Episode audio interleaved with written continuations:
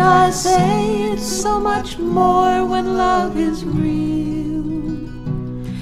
It's the touch of her hand on my cheek that I feel, and I know when I lie awake. Hello, it's August in Oklahoma. It's been the most beautiful August that we've ever experienced. It's been cool, there's been rain, everything is green. It feels more like a Minnesota August than an Oklahoma August. It's absolutely beautiful. Well, the poem I'm going to read today is called Split Ends. Quite often I talk about my hair. Um, my mother was a beautician, so I've been worried about my hair my whole life. It's thin, fine, an ugly color, and um, I guess it was my mother, the beautician, who made me paranoid about it. So I'm always writing about it or I'm always using it as a metaphor.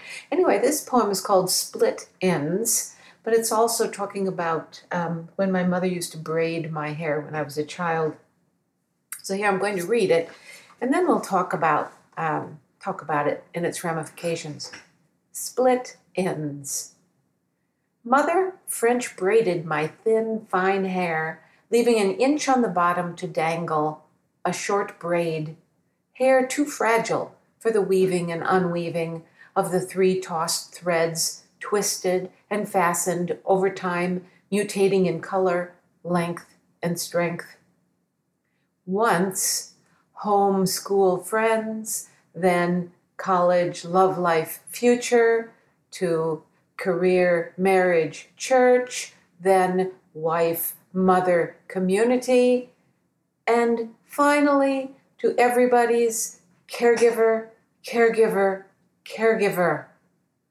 I can't see them anymore as they still pull tightly, but around them I feel wisps of hair, defying order, defying the supposed tos, flying free from the triple threads, undisciplined, untethered split ends.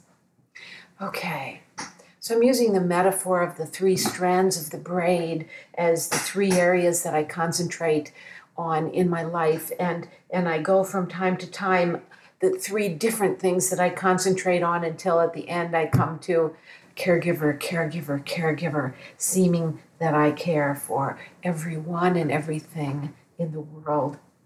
Well, but the poem ends not as something that's tightened into a braid and fastened, but as looking at those little wisps of hair that escape the braids, that are, as I say, defying order, defying the supposed to's, flying free, undisciplined, and untethered.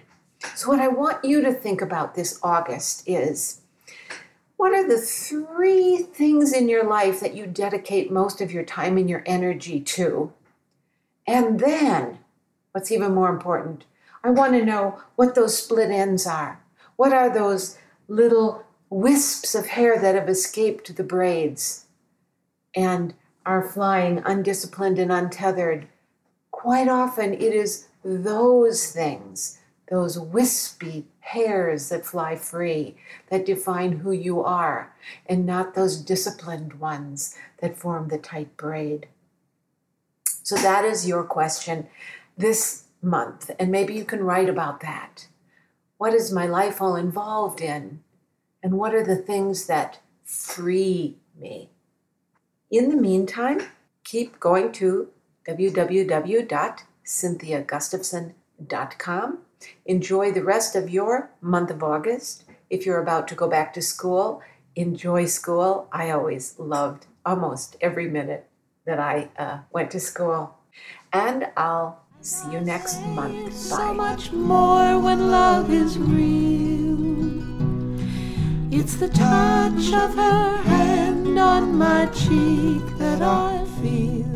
And I know when I lie awake, my every care he'll take. And I say it's so much more.